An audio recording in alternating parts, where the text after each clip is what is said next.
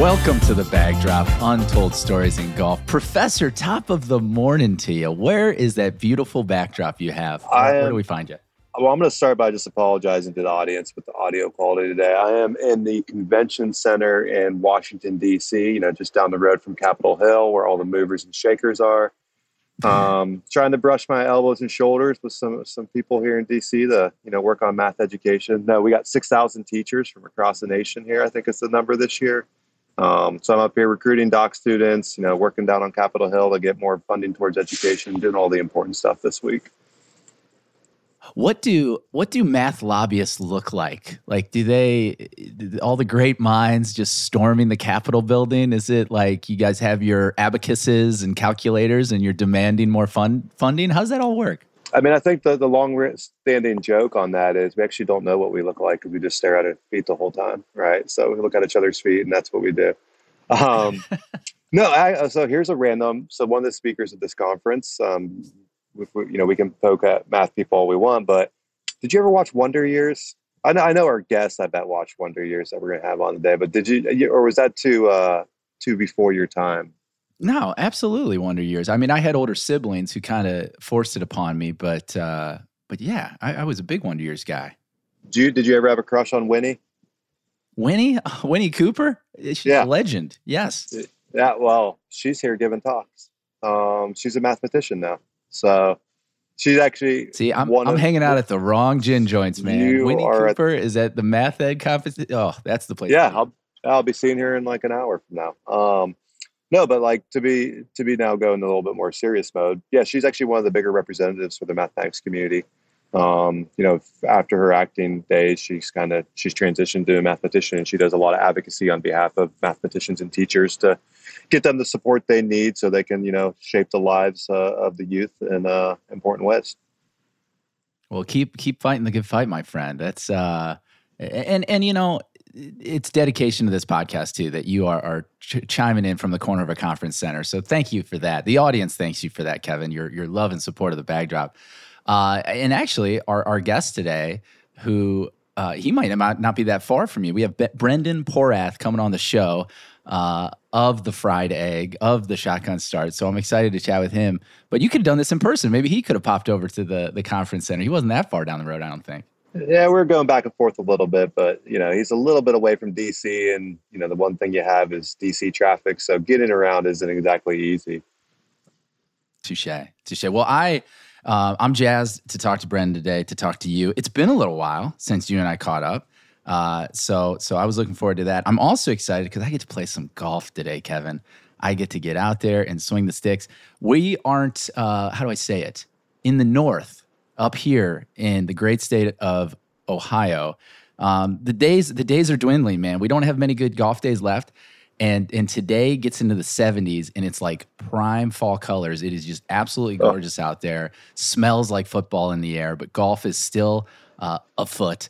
And and I called around three days ago, you know, looking Uh-huh. at the forecast and no, and it's just god awful after this. It's just rain and cold and sleet, and, and so it, it, it's that feeling of finality. Like if you're going to play golf outside, this might be your last shot. And I called around on Wednesday, just you know, public golfer here, just looking to make some tee times. I'm texting some NewClub guys, seeing if we can get together booked solid not one thing after 1 p.m on on a friday afternoon for the final day of uh of, of golf. But i did you know this is where your country club friends come in mind. This is where the hosting honor members of NewClub are, are the champs. So we're headed out to the great firestone country club playing uh, a championship design from tom fazio the west course. So that's my afternoon man so i'm pretty pumped We're going to restrict our criticism of the West Course for a later episode because we do want to get to our guests sooner than later, and, and I do have a fact of the day coming up. But I got to ask you, let's go leaf rule. If we really, if we Where- really where- wanted to shit on Firestone, we would have invited Andy back to That's the right, that's and not right. Brendan. I feel like Brendan's gonna have Northeast Ohio pride when it comes to courses. as, as long as Andy wouldn't touch the North Course, you know that's the sacred one for me. But um, where are you at in the leaf rule in fall golf? Do you do you follow leaf rule? Ooh, You're a do I follow the leaf rule? I, yeah, I'm a purist, but I also like, uh, uh, you know, the lateral drop r- law. Like that's if you don't find it, I'm not a free drop leaf rule guy, but I am. Uh, no one's going back to the tee. Nobody's routine. If it's you know you go you find that borderline of where that ball's lost. Everyone agree, yeah, it's about there. take your penalty and, and, and let it rip. That's my my position. What about you? Yeah, I'm I'm probably even a little softer on that. Where like if you're in the middle of a tree, sure penalty. But if it's like a yard off the fairway, because the Scots didn't have to deal with this with the original rules of golf, right? They didn't have oak trees shedding, you know, two inches of leaves that the ball nestles under. Um, so I think I'm even a little softer if it's just off the fairway, you know, and it's kind of obvious where it was. But yeah, I mean, you rattle around the trees. I'm not giving you a free drop because of some supposed leaf thing. That's how guys end up dropping by the green, right? And they're just like, oh, my ball was all the way up here. Um, so I think that's where I'm at on it. Doesn't doesn't feel right. Do you know what I actually uh, do going into? I, I don't play. I need to just play more in general, but fall golf haven't played a lot. But this was like my old go to is I take all the scuffed up balls from the year that are in a bucket Oh, yeah. I go play with those just at the the chance that you know I hit a pile of leaves and, and I'm okay leaving the scuffers out there, but I'm not going to take a you know fresh Pro V and, and and lose that in October. No chance. That's right. That's right. Um, well, I we let's get to our guy. Let's get to Brendan. Uh, it's passed around the Northeast Ohio love. I, I got a feeling we're going to be ch- chatting a little bit, and, and apologies in advance to our our our audience we might go a little off the rails with Cleveland sports, but we'll we'll bring it all back. He's a oh. big name in the game of golf, so we'll bring it all back to this this game of golf. But we got to touch on that a little bit. Um, there is no might go off the rails. We're going off the rails on Cleveland sports. We got a lot to talk about, and we have one of the best, most knowledgeable voices on that. He spends all his time in golf now too, so we got to get him riffing on other sports. I mean, I know him and Andy, it's kind of a golf pod, but not always a golf pod. But we, we got to give him the freedom to roam around that we know his boss over at the Fried Egg's not giving him. before we before we get, I hear a chuckle from the man himself. before we get to him, uh, a big thanks to our our uh, sponsor and partner of this year's Founders Cup, uh, True Temper Golf, the number one shaft in golf. Uh, they were down with us at the Founders Cup last week, Kevin, and uh, I guess I have to work in a little shout out to Team Chicago. I heard showing up, dominating. Holy, holy what, shit! What happened? What happened man. to my guys over there? What happened? I just, I'm beat up, and so I wasn't even everything there. Everything seemed it, it was after uh, the the Chapman matches day one. It seemed like the same old rigmarole. The, the, Atlanta guys had the swagger. They were super confident. National, international members were, were right there with them. And but it was two and a half, two and a half. The, the there was a big point pulled out at the very end to even it up after the first day, and then Chicago swept the four ball at uh, Paynes Valley. And, and I got to witness all that and see the comeback. They were actually down in four of the five matches on the front nine, and they came back to sweep it all. It was legendary. And here, I, I got to work in one more thing before we get to our guests. Every time someone gets beat, especially in match play, I've noticed this. There's immediate call for handicap reviews. Everybody's, gr- you know, bitching and moaning about somebody's hand. If you get beat five and six in a net match, just suck it up and and lose like a you know uh, it, it just drives me nuts man. I everybody was was asking me about certain handicaps and i'm looking at them i looked at everything prior. Like this is not your amateur run uh, event. We do handicap reviews. It was all above board. And in in atlanta's defense in national members defense the same exact thing happened a few years ago when they wiped the table with chicago. So i i think uh uh it's just like hey man like handicaps are handicaps. This is the way it works. I understand when there's huge outliers, you got to identify those. But like you, you you opened up with three straight triples. Like you didn't win the match. what are you asking for here? It just doesn't make any sense. It doesn't make any sense. Anyways, anyways. Well, I'm gonna have to come Let's back next year to, to, help us out. So uh, there you go. The, the leadership is in need. There might be a task force. Uh, thank you to True Temper. Thank you to everybody that joined us at the Founders Cup. That was a blast. It really was. It was one of the best Founders Cups I've been a part of, and uh, it, was, it was fun to be with everybody. Let's get to the show. Brendan Porath, welcome to the bag drop. Matt, it's uh, an honor and a pleasure to be here. Thank you guys for inviting me. Long time kind of follower, admirer, listener of your guys' work and NewClub. Um, I think it's hopefully mutual there, but I really appreciate you guys having me on. Hundred percent mutual. We we've had your buddy Andy on uh, a few times, probably on on one hand still, but he he's kind of a staple that comes whenever I can pin him down. Um, but we needed to have you know the pro, the pro journalist of this Fried Egg operation on. So thanks for for being here. Oh, it's it's it's My pleasure. I mean, a pro journalist is probably too strong a term there. We're kind of all in this modern era just floating about trying to figure out labels and terms and titles. Uh, I've never been big on, but you know, just hopefully doing something that's moderately entertaining, important occasionally, resonates occasionally. But pro journalist, I, I would probably shy away from. So. Well, it's it, all right. So I'm gonna I'm gonna kind of get uh, nostalgic here and kind of go go in the time machine. I think I was introduced you from a golf perspective from Andy, like the the, the shotgun Okay. star, and and I Sure. knew Andy in 2016. I started. I was early newsletter guy, and and obviously love the podcast. Then your name like rung a bell, and you said Cleveland on the show. You started mentioning you're a Northeast Ohio guy. Is your first work that I would have read? Is it waiting for next year? Mm-hmm. Is yeah. that am. I right on that? Yeah, that's that's uh, you go way back, man. This is like I was in law school and just kind of screwing around with like extra writing, and that was like that was, was like internet 1.0 or 2.0 blog era, probably 1.0, and yeah, just did some Cleveland sports blogging on the weekends. it, it it was one of those moments where I was like, no, that can't be the same guy. like I remember Yeah. reading, I remember reading that stuff. You know, we're all the same age. I'm 38. I think we're all r- around the same age. And and Kevin, you might have even been in these circles of just Oh. like throwing articles around, and it it felt so different. Wa- waiting for next year was it, and I I don't know when it fell off like my my bookmark. You know, I still don't have a bookmark today, but that was like always you know, going into the weekend, like I would open waiting for next year. I, I'd li- uh, Cavs the blog was a big one for me too. Sure. Yeah. But uh, but waiting for next year, man, that's so awesome. I, I had to confirm that today that you were the the one of the one. Were you one of the original writers for that? Nah, not original, but pretty really early. Really, really early. Just like doing weekend blog. Uh gotta be like 07 to something, like 09, somewhere in that range. But yes, I was in there. I was doing that. That's that was the uh, it was the first sports blog that I actually followed. Um, I'd moved to Arizona at the time, and it was the uh, it was my number one bookmark. Yeah, it's kind of crazy how the internet's evolved, right? I, I don't want to be too nostalgic and say it was better back then and do that whole deal, but it's very, very different. Like with just sort of the independent blog era that I would say probably no longer really exists except for a handful of things. It's just like kind of why, you know, Fried Egg, you guys, uh, you know, I, I think there's still a, a really good corner to stay independent like that.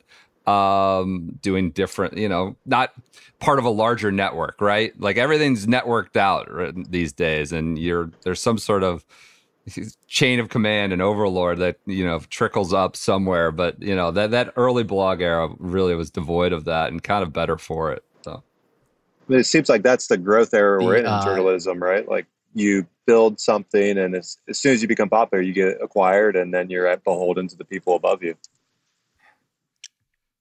Right, right. Everybody's trying to consolidate or or make some sort of network or conglomeration. So But for the last like you know eight years, it feels like ten years probably. It feels like maybe in the golf space, but are we in like the next golden era? If that was you know internet 1.0 and the blog space was one golden era, are we in like a second one? Because I feel like the fried egg, no laying up, some of the others, like it wouldn't exist if we weren't in some type of age, right? I mean, it, it doesn't seem feasible amongst the the big boys.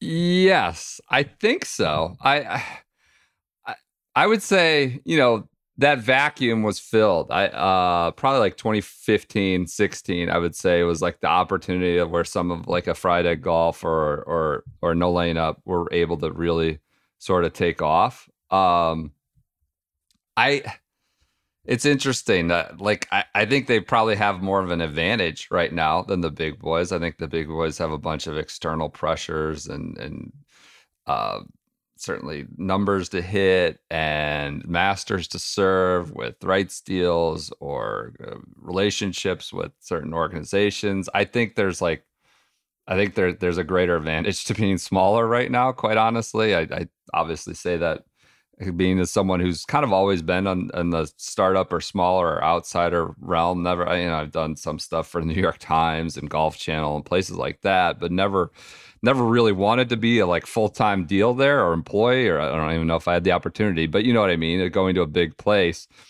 Um, I think there's a great advantage, quite honestly, in being being smaller and uh, kind of being able to pick and choose what you want to do, who you want to work with, and, and uh, I don't I think like a lot of sort of the big boys are, are constrained and pressured by doing that. So yeah, maybe it is a golden era or an opportunity for another golden era.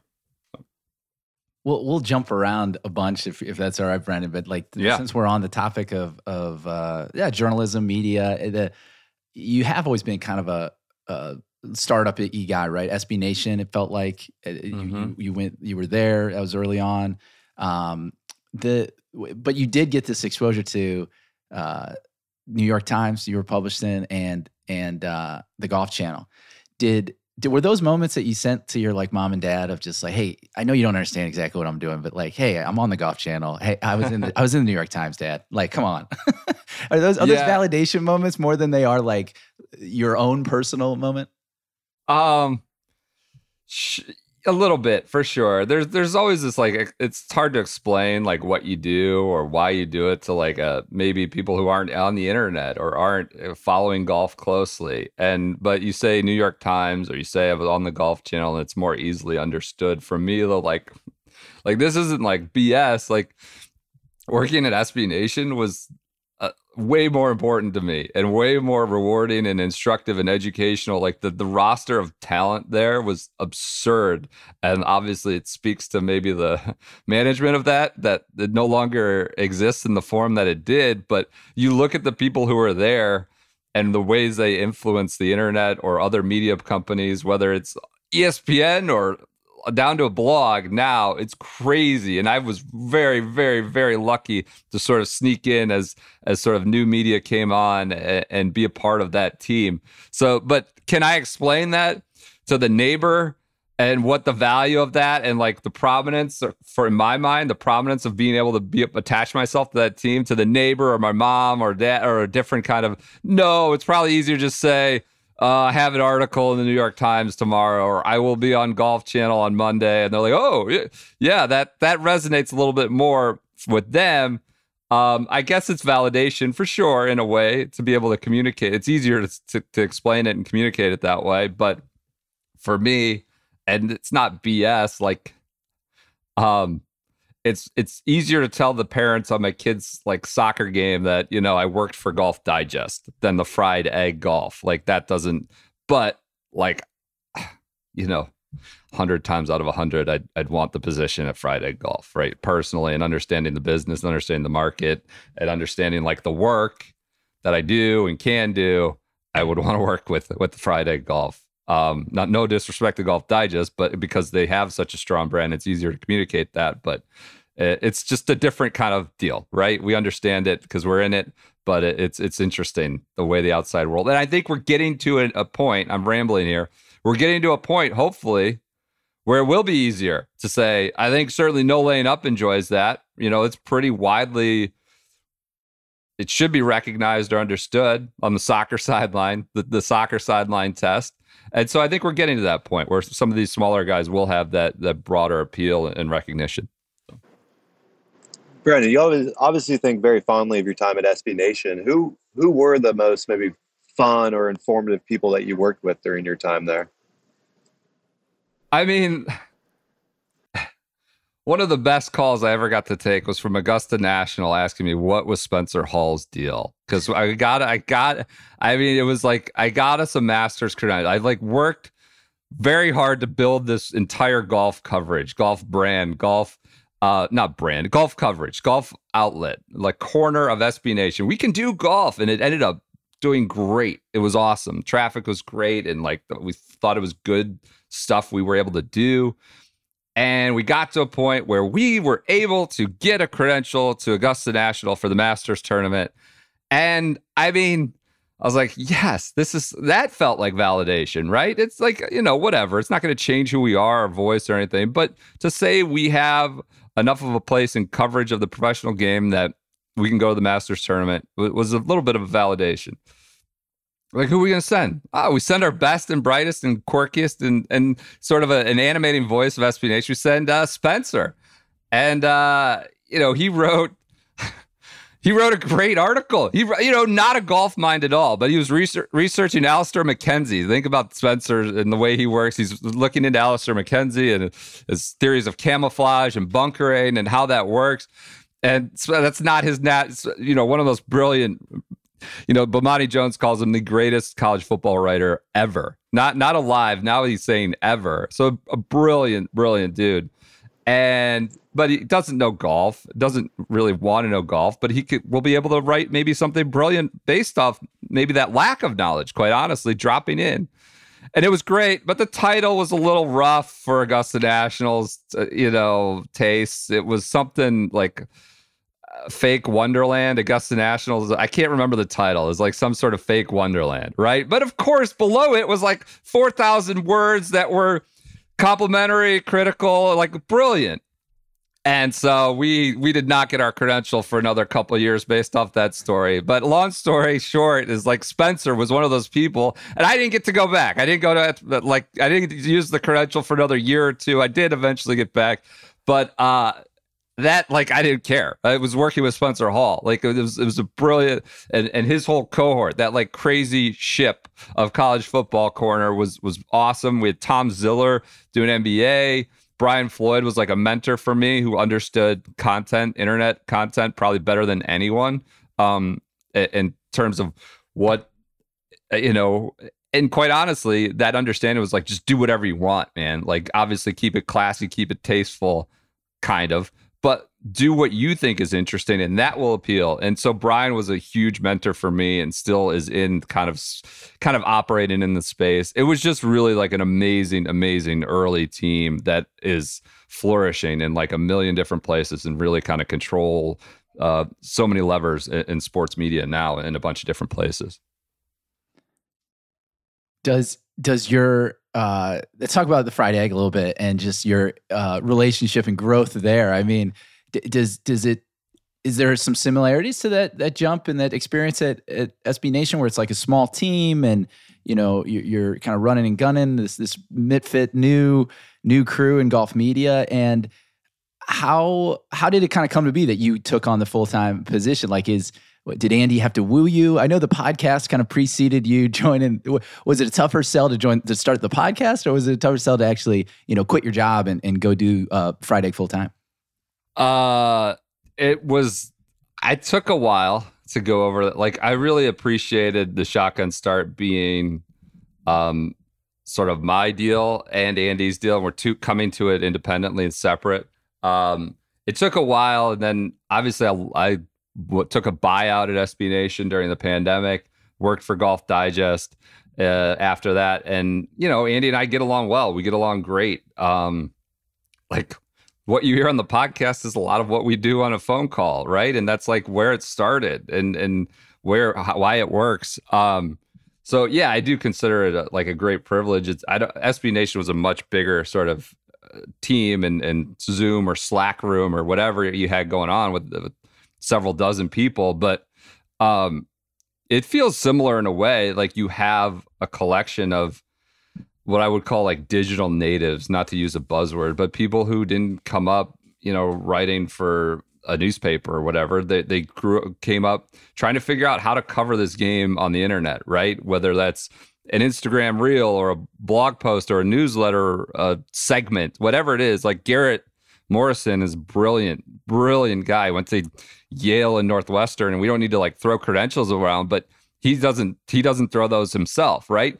And he's a brilliant writer and almost intimidating in that way, but also diehard architectural like architecture nerd, right? History architect like I consider myself fortunate to be in the same Slack room as him. Andy, obviously, I don't even know if he needs any further like elaboration. We understand he's a brilliant mind and a sort of uh, I don't know. he's like the world's biggest idiot on some things and then just a brilliant on most of the important ones, right? The architecture, running a business, keeping us all the, you know, kind of, you know, enthused about what we're doing. Um, Cameron Hurdus, who's on our team. I don't want to just go on and on, but Cameron won the freaking Lido contest three times. He's not allowed to enter it anymore because he, they just capped him off because he would just keep winning. He won it three times no one he doesn't want anyone to know that. He just wants what, to like what's make the Lido cool. contest. I actually it's, don't know what it is. I mean, Kevin may be able to elaborate. It's like you you draw and design a golf hole. It's a golf mm. contest, a golf drawing contest, right? You Got design, it. you submit it to people of great renown who are judges, and he won it like as a youngster, like his first time. He's just kind of screwing around, drawing golf holes, and he won it pretty early, and then he won it a couple more times. It's kind of like just a thing he just wants to do. I don't even think he submitted it every year. He's like, oh, I guess I'll do that. He's won it three times. Like a dude who understands. He's a fabulous drawer, uh, uh artist, illustrator. And then also understands golf course architecture, but he doesn't want anyone to know that. He just wants to make cool videos and like cool, like brilliant dude. So I do consider myself like, and Will obviously like keeps us all organized. Great newsletter writer.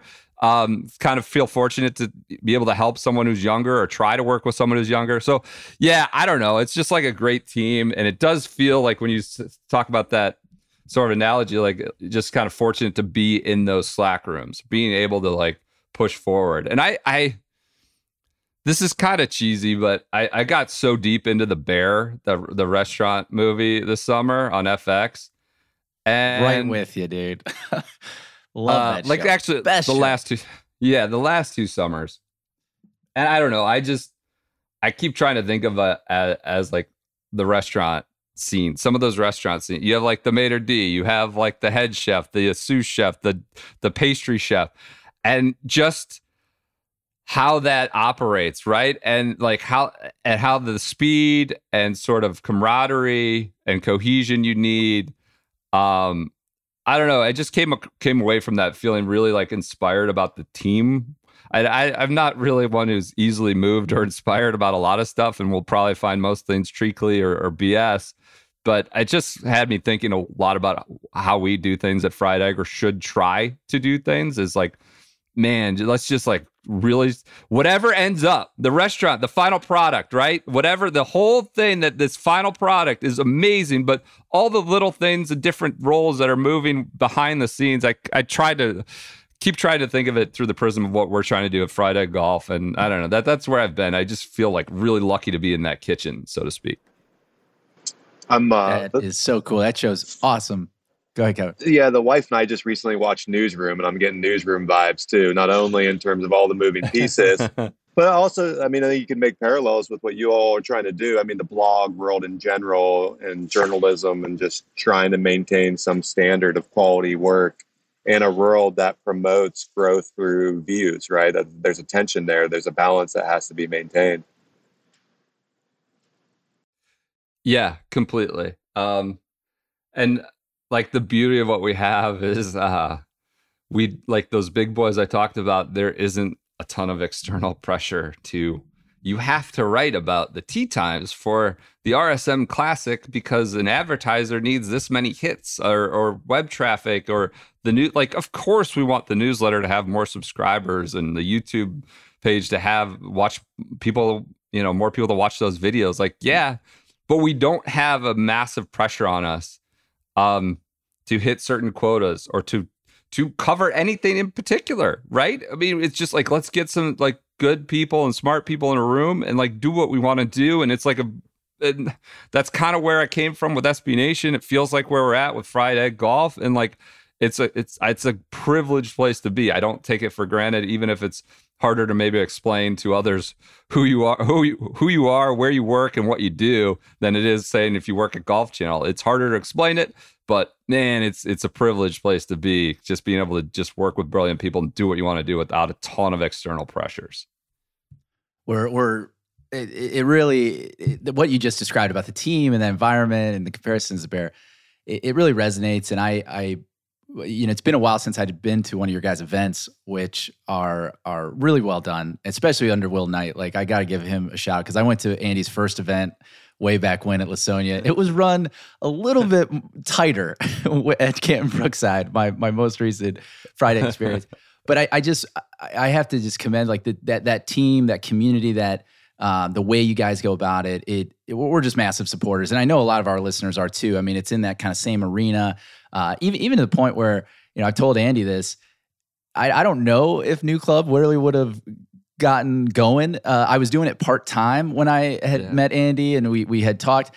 And, and he was one. Everyone was telling me, you know, it's a terrible idea. It's a terrible idea. Club without real estate doesn't really work in in the U.S. And and Andy was like one of the only voices that kind of said, I think it's a good idea. I think it does work. And and and I just saw him. I'm like, I don't think he's crazy. Like he seems kind of smart, you know.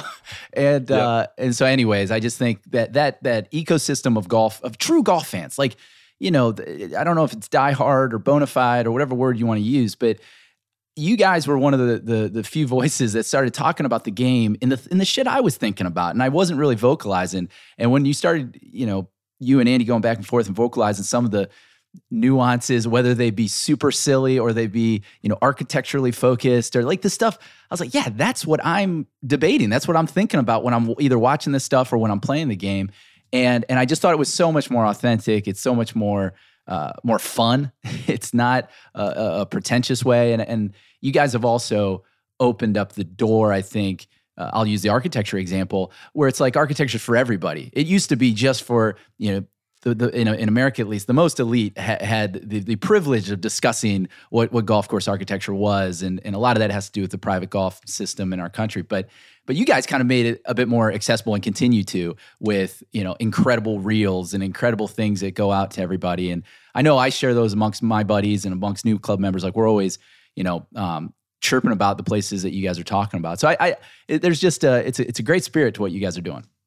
Yeah, I mean, we're ideally doing stuff we want to do, right? I mean, not because the the the the advertisers requested it or the the outside interest, and I think that's that spurs the growth and like the greater interest because like people can tell this is something we want to do. This is a course we want to cover. This is a place we think is cool. This is a story we think uh, is demands scrutiny or, or further interest in professional golf. Like, oh, there's this big you know debate as we talk here on whatever October 27th about the golf.com course rankings. And like the rankings and whatever they went into those right? You know there's some brilliant people. I, I think some of it Garrett wrote beautifully about it for the newsletter today. It's probably being overdone on a bunch of different sides. And and but like the rankings are born out of like a business case right? They sell. They, there's a great interest in them. There's a lot of clicks and there's advertise like that that's what do we really think Cypress Point is better than Augusta National because of this strict like ranking criteria. No, I mean they're both great golf courses. It wins in some minds on on this edge, and it wins, and this one wins for other reasons. And uh, like they're just both great. They're not one, two, or two, three, whatever.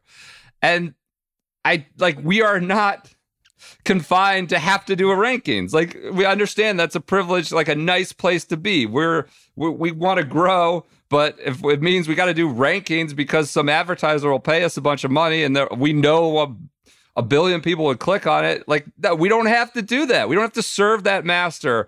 And so what ends up happening for us, and it's a privileged place to be, is like we'll just go do cool stuff about a cool place we want to do, and we have the freedom to like hey, you know, this place is stuffy as hell and you're never going to get on it, but it's cool for this reason. And it's more important that maybe we shine a light on uh, these five great public courses or hold some of these resorts to account for like the money they're charging people or that, that you know, it, is, is only good public golf going to be uh, kind of consolidated under these larger resort management companies. Like, like we have the ability to just cover, cover golf courses for what they are without having to worry about some sort of outside uh, motivations. I got to ask you to keep uh, Canton Brookside off the Fried Egg because it's getting too popular now, and we need we need uh we need to make sure I can get a tee time when I come back to it. But uh, on that note, Brent, like you talked so eloquently about blew up your spot, Professor. Professor was early on that uh, block. Like I'm disappointed. too many people are going to be playing there now. Um, but anyways, you speak so eloquently about golf, Brendan. I think if anybody chimed in to the Shotgun Start or the Fried Egg now, they just take you as a golf person that's always been in golf media. But obviously, you've been well versed across multiple sports in terms of journalism, writing about it, and talking about it. Uh, but now you've gravitated towards primarily being golf focused. Was there ever a crossroads when you're like, you know what, I'm going down the golf road, road now but man, I would love to go basketball. I'd love to go football. Like, was that ever a decision, or you just sort of stumble into being primarily a golf voice, uh, and then all of a sudden you look back and like, wow, now I'm no, I'm primarily a golf voice. Yeah, I mean, I thought I would. That's a good question. Yeah, I did not did not set out to be just a golf media person or golf journalist or whatever term you want to use. Uh, I just wanted to be in sports media. I felt like I saw like the transitioning industry from print to digital and trying to figure out how I could get involved. Um, I thought I, I, would write more about, uh, you know, early on SB Nation, like golf would obviously go dormant or quieter professional golf now. And I, I would I would become the assistant NFL editor, really, kind of in this part time of the year. And I thought I would do, but there's like you know, NFL media on every corner of every, you know, and there was less golf, right? In the digital space, golf is obviously slow to change, slow to evolve eh, in all aspects, right? Whether that's media or not. And there was fewer golf coverage on the digital space still and a ton of opportunity. And I had come up in the game. I caddied. I, I understood the game. I'd been a, avid reader of the weekly golf worlds. Like I would flip cover to cover, page to page, like when you get that print golf world. I love doing that kind of through my teens and 20s. Um, golf died, all the the print. So I was in golf. I understood golf media. Nobody at Vox Media cared or knew anything about golf, and I just took it on. I was like, I know a little bit. I know more than these other people, and that's not to insult them. They just didn't care, and so I just kind of decided I would build a golf corner for Vox, and there was a we had a great platform to do it, and yeah, it, I didn't think I would always do golf. I'm happy I did. There was greater opportunity when I did it, and I got lucky, and and I got to stick in the in the industry and in the business. And um, I don't have any regrets. I don't like wish uh, I would. I was writing about the NFL, or I, I love, love, love college football. We will still comment on it on Shotgun Start. We're able to go in different directions. I think because the listeners know I've been in the game my whole life, really. I've been covering the professional game now for, you know, almost 15 years. So, like, I can talk about that if I want, but we can just kind of talk about random stuff too. And obviously, everyone knows Andy. Andy knows golf. He's a he's a savant, idiot savant when it comes to golf, professional or recreational or architecture. So there's that sort of built-in, hopefully, trust and authority that we can't. We know golf that we can also go in a bunch of different silly and stupid directions and come back to it if you want if you're the golf nut. And i think hopefully that's why it's why that's worked. But um yeah it it, it never set out to be just golf. And um fried egg is kind of the place where it should be for the golf diehards but those diehards understand you you have that background and you can go in a different direction every now and then. Different directions now and then it, it, it does make sense. So Cleveland sports. Let's get to it. Jeez, 40 oh, minutes God. into this thing. I, I mean, you're you're one of the biggest Cleveland sports fans I can think of, Brendan. And obviously, it's been your profession in the past to talk about. Uh, uh, let's start with the Browns. We're four and two. Yeah. We got uh, we can actually be timely. This is a rare treat for the Bag Drop podcast. Is that this actually sure. releases only a few days away, so be as timely as you boys want on this. But we're four and two. We got uh, the Seahawks on Sunday, the Cardinals after that. How much are you willing to pay for your Super Bowl ticket, Brandon? um, I not nothing right now. I just not I because i I'm a Browns fan is a strong term. It's my rooting interest. Fans like they've burned me for 25 years now, basically since 1999 like fan was kind of beaten out of me. I don't think they deserve me to be a fanatic, right? The, the origin of fan, I not I can't be a fanatic after what's been beaten out of me over the last 25 years and our current quarterback and all that. I mean, it's my rooting interest. It's the team I follow. It's the team I care about. Uh, but I'm conditioned to be a pessimist, right? So I would not spend much money or predict a Super Bowl. We have an easy schedule where I think our coach is I I'm still the book is still out. I talked to golf. I talked to a lot of the people on that beat, right? Yeah. They've kind of soured. They are not, you know, these people who are in the building and watching it every week. I'm surprised that they just aren't Stefanski fans at all. Kevin Stefanski fans. I don't. Wow. I mean, we win. He won a playoff game. Seems like a really sharp dude. Uh, I don't know. I've just yeah, given our quarterback situation and Kevin Stefanski, I've, I'm not really bullish on the uh, Super Bowl tickets. But we have a not bad schedule. It's not too bad. I think uh, as when this comes out, I assume we will have just gotten walloped by the Seahawks on Sunday. But uh, schedule's not too bad. I think we could make the playoffs, but Super Bowl is a bit of a reach.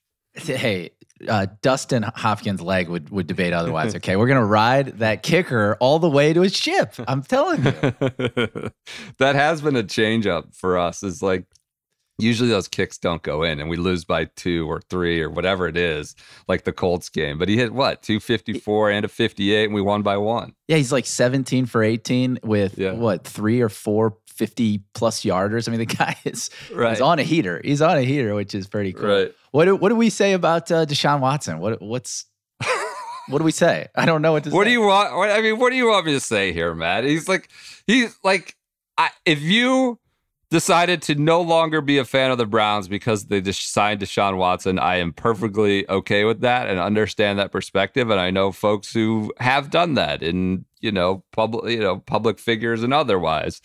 Um, like it's also, I think, unfair to crush Browns fans for rooting. They're rooting for the like they're rooting. This is the team that they've rooted for their whole lives, and this guy is an interloper. He's come along and he's part of the era. Um, does that mean I'm rooting for Deshaun Watson? Uh, no, I'm rooting for the Browns, and I think it's kind of unfair to rip on the fans, rip on the organization, crush the organization, crush the people responsible. Um, I think it's a little sort of unfair. Maybe this is a cop, just like it's honestly the same with Steelers, like when, they had Big Ben and and every team that you do this. What about every team at some point has to has to have some sort of cognitive dissonance or deal with a difficult situation, and you just say, "I'm not a fan of this anymore. I can't abide this." But um, I think it's unfair to rip on the fans like they had no part in this and this is their team and he's just an interloper. And quite honestly, if you thought he was going to be good for the Browns, if you thought this was going to go any other way, then you're not actually a Browns fan or haven't been following this for the last 20 years because, of course, they were going to spend $230 million on him and he was not going to be very good at football anymore because that's the way it goes. Yeah, I mean, for me, like I've kind of been that ground where I didn't like the signing for both football reasons as well as just moral, ethical reasons. But also, it was the most Brown Sure. signing ever. It's completely consistent with the entire organization. It's like, who else would do this?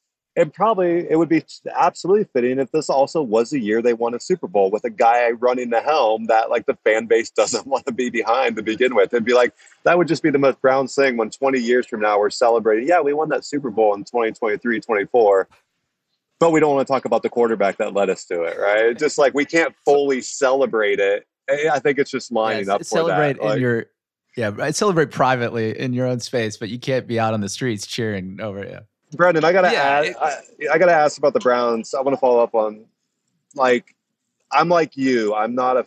I, I, I can't call myself a fan anymore because I can't be a fanatic. Has been being out. Was there a moment that happened to you, or was it just punch after punch after punch? Because for me, it was when they went away, and then what the NFL did, they crippled them when they came back, and it was like ah, I just like I kind of checked out. Then that's when I checked out uh, in terms of fanatic um, fandom. But for you, when was that moment? That's a good. That's a good question. I think yeah, it was just there were too many sort of irrelevant seasons, right? Like this doesn't matter after like September fifteenth or September third. Like with these games do not matter. We are not playing for anything, and often sometimes that was August. Like we're not even. So it's like why would I invest? the amount of time and effort into knowing like the the, the depth chart in August or really really getting my my interest and care and like of course I follow it I'm aware and I know what's going on but it was pretty early sort of in the mid uh, mid 2000s probably probably by like 2007 say, but yeah when they came back of course I mean, the Browns and I'll add the Texans, they got kind of screwed, like you said, by the crippling, the way they changed. Like the Jags and Panthers were like too good too soon in that mid 90s expansion era. And then when they did the second round for this expansion, when we got the Browns back, it was like, you guys are going to be awful forever because we're not letting the Jags and Panthers thing happen again where they take too many good play. Like we re- and Texans the same way. Like who knows? David Carr, is it David? Yeah, David Carr, not Derek, and and Tim Couch probably have like a good case against the, like their who knows what their careers could have been uh, getting dropped into that sort of expansion wasteland and and feels like we've never really been able to get a foothold since. My my buddy tells that the exact same way. When he way he's a big dog guy. He's got like four or five dogs, but he always says it's like if someone took away your puppy, right? They took it away, and then years later they bring it back. You get your puppy back, and you're so excited to see your puppy, and your puppy has three legs. and they're and they're expecting you and your puppy to run around the block again and be happy, and you're just like, "What is this? What, what do I have this uh, now? I got to take care." You know, it is like it is. I mean, there's a bunch of like idiots in the fan base. Clearly, like uh, every fan every- base has idiots. It is a like I I I admire the devotion and the breadth of the fan base. It, given what's happened the last 25 years, like it is uh, sort of an incredible following and an incredible uh, devotion. I they just I guess they filled half of Indianapolis's stadium last week. It sounds like the whole upper deck was Browns fans barking. As I saw some clips on social media, they were like, you know, neutral observer. So it is an incredible, incredible fan base that uh, the team probably doesn't deserve. The franchise and ownership don't deserve it.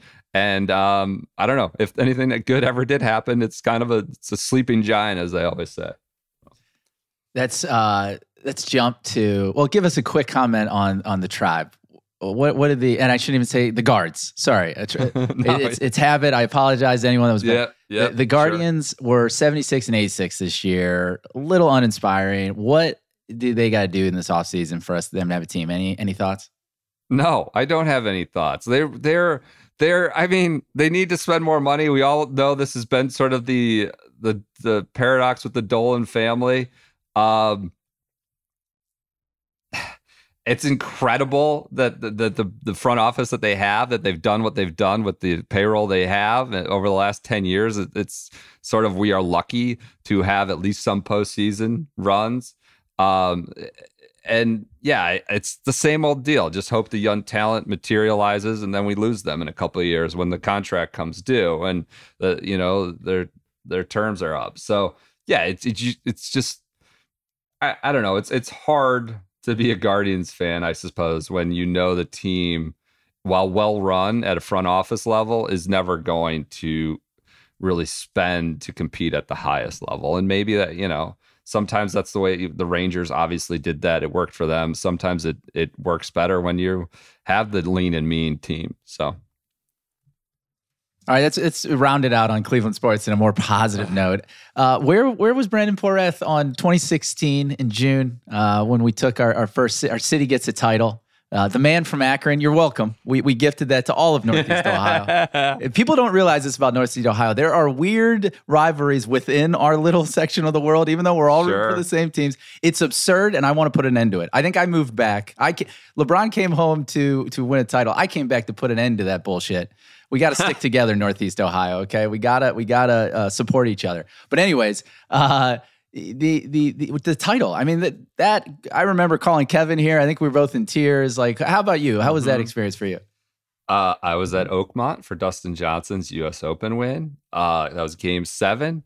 Uh, they had it on the giant score, a giant like media center television, big jumbotron in the media center and I am a Cleveland sports fan my whole life. I couldn't watch it. I had Alan Shipnuck, Bay Area, just che- cheering on. You know, the Warriors had already had their title the year before, and and Shipnuck is cheering behind me and I had to leave. I couldn't watch it. I just I'm this Irish like Catholic nervous wreck. Uh, like I just I couldn't watch. A lot of the same happens with some of these Guardians games. I just like go for a walk outside when like you know we're pitching and uh, you know. So I I had to leave. It was just right in my face. I was trying to type write a story about DJ's win, and it's like this giant jumbotron in my face, like 20 yards from me. So I left. I was like, I can't watch this. The story will get done when it gets done and I just like I like refreshed my phone and I pulled over. I was just like refreshing my phone. Like I did not see the block live. I did not see Kyrie's three live. Uh, I, and I'm happier for it. I'm happy to admit that. And I was just refreshing my phone, like play by play. And then they won, and I like pulled over, and I was in tears. I like pulled over at some like Pennsylvania like turnpike or road in, in near Oakmont, and I was just like in tears myself. I went to like I was by myself. I was on the road for work. I went to like a gas station and got some like horrible like 24 ounce like Bud Light Lime-A-Rita or some bullshit like that. And like went to my hotel room and had like two of those while I wrote a Dustin Johnson story and also tried to like consume every little bit of celebration content because this is my whole life. It actually happened. I wish I was in Cleveland. Like I was just, it was kind of a crazy, obviously I'll remember, I'll always remember where I was. It was just sort of this crazy work real life balance, wanting to celebrate, wanting to get some work done, not too nervous to watch deal, but that's where I was. I remember I cried. I mean, I cried a lot. I remember jumping during the block and screaming and like, you know, it's late at night and like my dog was passed out and she scared her to death. Um, like just went nuts. But I have a, I have a, uh, how to say this? A, a counter reaction to the Cavs title I'm going to throw at you. You know, we're all lifelong Cleveland fans. Yeah. Best event in our life, Cavs winning title, right? Like I wouldn't trade it for for the world. But I think we lost our identity we were the we were the lovable losers, right? like we were the that had the heartbreak always. I would argue much more than like the Cubs are the Cubs, but Chicago in general have a lot of titles. They had the Bulls, right? Like yeah. Cubs fans want to play the crying game, and I get it with the Cubs. But it's like you've won titles across every other sport in your life. But we lost our identity when the Cavs won that title. I, I swear to it. Like we're we are currently in Thank, no thankfully, Kevin, city. I'm I'm fine with it. I don't want to go back to that. Screw that. That sucked. That was lovable losers. I don't want to be loved. I want to win. I'm just saying we have no identity now as a sports town. We got brought back down to earth pretty quickly with the World Series, like five months later, with our own three-one lead over the lovable, the actual cursed Cubs. Uh, we got brought back. I mean, we've taken our punches since then, right? LeBron left again, and the Browns are the Browns, and and you know the the guards had a 3-1 lead in the World Series. I know it has it has changed our identity a little bit, but god, it's just like the ultimate moment that we will all savor and cherish. Speaking of curses, our our big Cavs moment on this podcast, Brendan, was we had Dylan Windler on earlier in the year, and was a big oh. golf guy, a huge guy. Yeah, oh, cool! And he was a stud at Belmont. Remember, he yep. set all those records. But uh, the week the week we dropped our podcast with Dylan Windler of the Cleveland Cavaliers, he gets cut. yeah, yeah. But he, hey, he just got picked up with with the Knicks, good. so he, he's he's doing well. Good. Dylan's a good dude. Um, hey Brandon. Anyways, we're we're rounding out. Uh, this is awesome, man. It was such a, a treat having you on and, and being able to uh, talk some Cleveland sports, but also hear about you know all the things at egg. I think your story about Dustin Johnson just kind of reminded me of, of uh, this sense I have when I'm consuming your guys' content, reading newsletters, you know, seeing everything that's going on. Like the amount of work that you guys are are putting out there on a small team, man. I just wanted to to draw attention to that, and I think that's what people lose sight of. It's like, oh, they're uh, going to the Masters. All these guys, like, I am. I think they're working 20 hours if not more. Like it's it's it's a lot of stuff you guys are putting out there and and uh, just want to commend you for it because i know it doesn't come without a little bit of sacrifice and and putting in that uh, that effort. So you know good on you guys for for keeping that grind going. Yeah appreciate it. It, it is a grind. It's it's sometimes you can't appreciate or watch golf the same way you used to as like a consumer. Um, it's not the greatest money in the world but god uh, we are lucky and, and privileged that people care and listen and read and, and we get to do it so and I know you're uh, you're also a full time dad. So Halloween's this uh-huh. weekend. What what's the costume situation there? You and I know you and Andy love costumes. What you got them all lined up for the kiddos? You know what they're going at? Oh yeah, they're all different, like different whatever screen time stuff. Fortnite is one, and Elsa's another, and I think one wanted to be basic, like a witch. Uh, so yeah, we're getting that all squared away. I got to get my own. So probably do a Michael Block type interpretation. I would think is where I'm going to go. But to be TBD, we'll have that episode on Shotgun Start on Sunday. Is that Sunday? Is that when you guys are yeah costume? Uh, yeah. Uh, so Another good. example how we can just be goofy and you know come back to hardcore golf stuff and then also do goofy stuff like that. People love that. We'll have fun with that on uh, Sunday night. And, and let me just say, I I always enjoy a good Andy Johnson rant. Uh, but when he fires you up and your voice starts raising, that is my favorite, man. It is instant hilarity. I don't know why. Something about when you get fired up. So don't don't don't shy away from it, my friend. I know you're again. I, I called you the pro journalist, but let let it rip sometimes because yeah. you get on when you get going. It's it's just hilarious. We want to be genuine about it. This isn't forced. It's not, you know, first take theatrics, but we want to be genuine about it. But when we do get worked up, we are passionate about some of this stuff. So. Professor, anything else for Brendan here? No, I was just saying, as soon as the word ridiculous comes out of Brendan's mouth on the Shotgun Start, it's like, all right, crank it up a few volume notches. oh, like God. we're getting a good, selective, informed, logical rant. Oh, and no, I look I forward to that. that. no, but the, just echo Matt's thing too. Like what you and Andy do, shotgun start three episodes a week is incredibly impressive. And um, I think it just speaks to not only your work ethic and what you all are doing for the, the industry in golf, but also just how smart you all are and uh, how deep I appreciate how deep you think you guys think about ideas. And you know, it's a there's a comedy to your podcast, but there's also, as any good comedy, there's a seriousness to it, and uh, we appreciate that. And just keep doing what you're doing because I know we listen, and our our NewClub um, society, you know, you're they're they're your biggest fans. Well, we are fortunate for you guys, fortunate you guys and NewClub kind of have that that kind of audience and those people who who give any amount of time, even if it's not three times a week, but any amount of time. It's it's really really appreciated. Well, thank you, sir. Enjoy uh, your your weekend. Enjoy the, the Halloween and and uh, go Browns. Go Cavs. go Browns.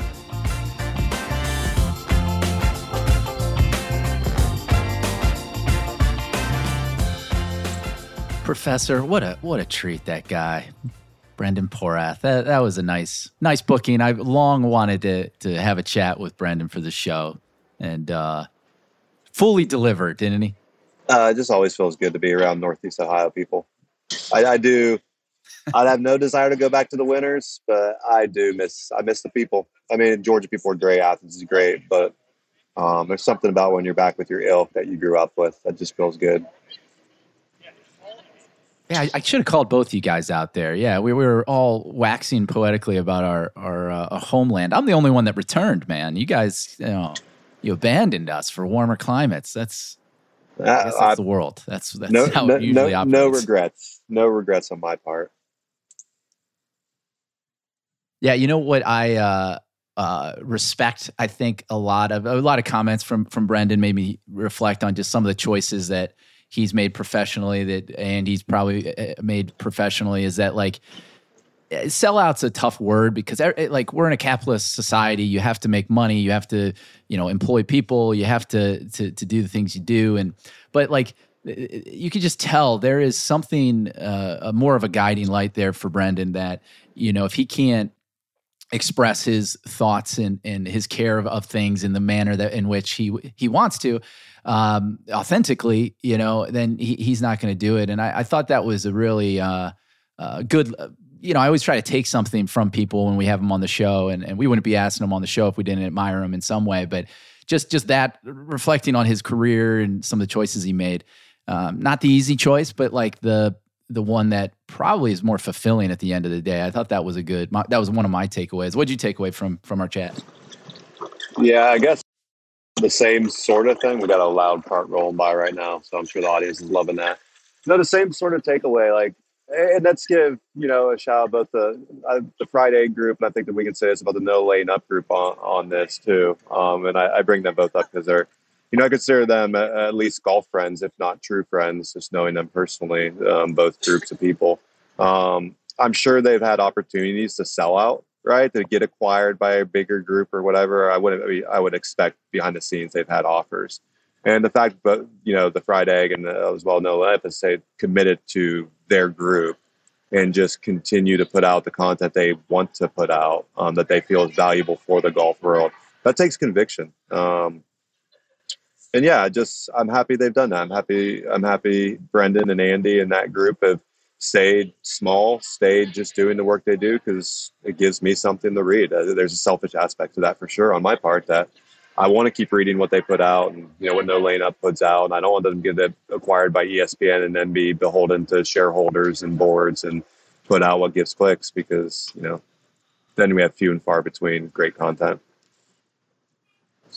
Right, right, and man, I would have liked to get more basketball out of Brendan because I know he's a he he played basketball. Uh, the Cavs, I got a lot of thoughts on the Cavs. I might just you know doesn't even need to be recorded. I might just say, hey, Brendan, you mind being my my basketball uh, NBA therapist for a bit, and then we could talk through because.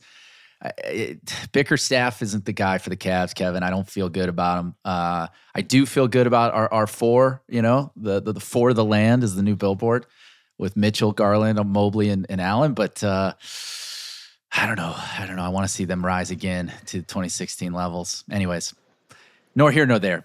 But um, thanks for for ch- ch- coming from all the way from the conference center. This is your again your dedication to this podcast, the dedication to NewClub, Kevin. It's it's truly inspirational. Uh, get back to your recruitment. Who, who who's like in the math ed space?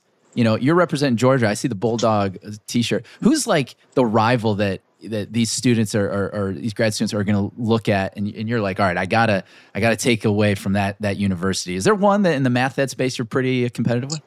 Um, yeah, so the, the, big players, Michigan State, they have more money than anybody else. They created a uh, math curriculum back in the 80s, and they just have, they pay like 10 grand more to their grad students than any other program is going to do. So just on a money front. And it's also a quality program. They're, they're a competitor. Uh, Michigan, um, you know, they, they, they're not stealing signs. Their, their math group aren't coming down here and stealing signs like their football program is, but, but they have a high quality program. Virginia Tech, Maryland, Arizona State, San Diego State, um, Oklahoma State, Texas State. Those are just the Wisconsin Madison was at the time. They're a small program now. Those are some of the, the major players in the math ed field we got to compete against. Um, yeah, it's fun. There's a well, if you want to, if you want to sweeten the deal, aspect. throw throw in a NewClub membership for uh, for them, you know, and and sweeten the deal. You know, community, healthier, happier golf. Get get them I'll throw in some perks. I, I will help you out here.